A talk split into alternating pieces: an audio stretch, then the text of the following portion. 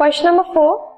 The radius of a spherical balloon increases from 7 centimeter to 14 centimeter as air is being pumped into it. जैसे एक balloon में air pump की जाती है तो उसका रेडियस 7 से 14 हो जाता है।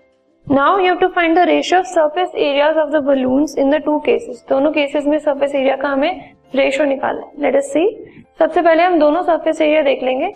So let us suppose the first surface area that is S one is the area of the original balloon जो हमारा जो फ़र्स्ट टाइम पे जो हमारे बलून की जो फ़र्स्ट पोजिशन है उस पर अगर हम देखें जो रेडियस सेवन सेंटीमीटर वाला बलून था उसका अगर हमने सरफेस एरिया एस वन मान दिया so it is equal to four five seven square centimetre square now जो उसमें एयर पंप करने के बाद उसका रेडियस इंक्रीज हो जाता है 14 सेंटीमीटर पे। सो so, दूसरे सरफेस एरिया को हमने एस टू मान लिया।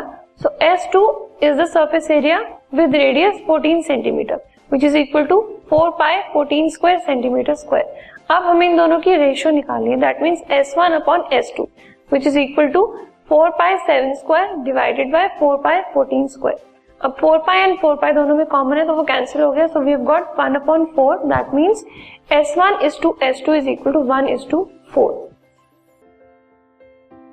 this podcast is brought you by Hub Hopper Shiksha Abhiyan अगर आपको ये पॉडकास्ट पसंद आया तो प्लीज़ लाइक शेयर और सब्सक्राइब करें और वीडियो क्लासेस के लिए शिक्षा अभियान के यूट्यूब चैनल पर जाएँ।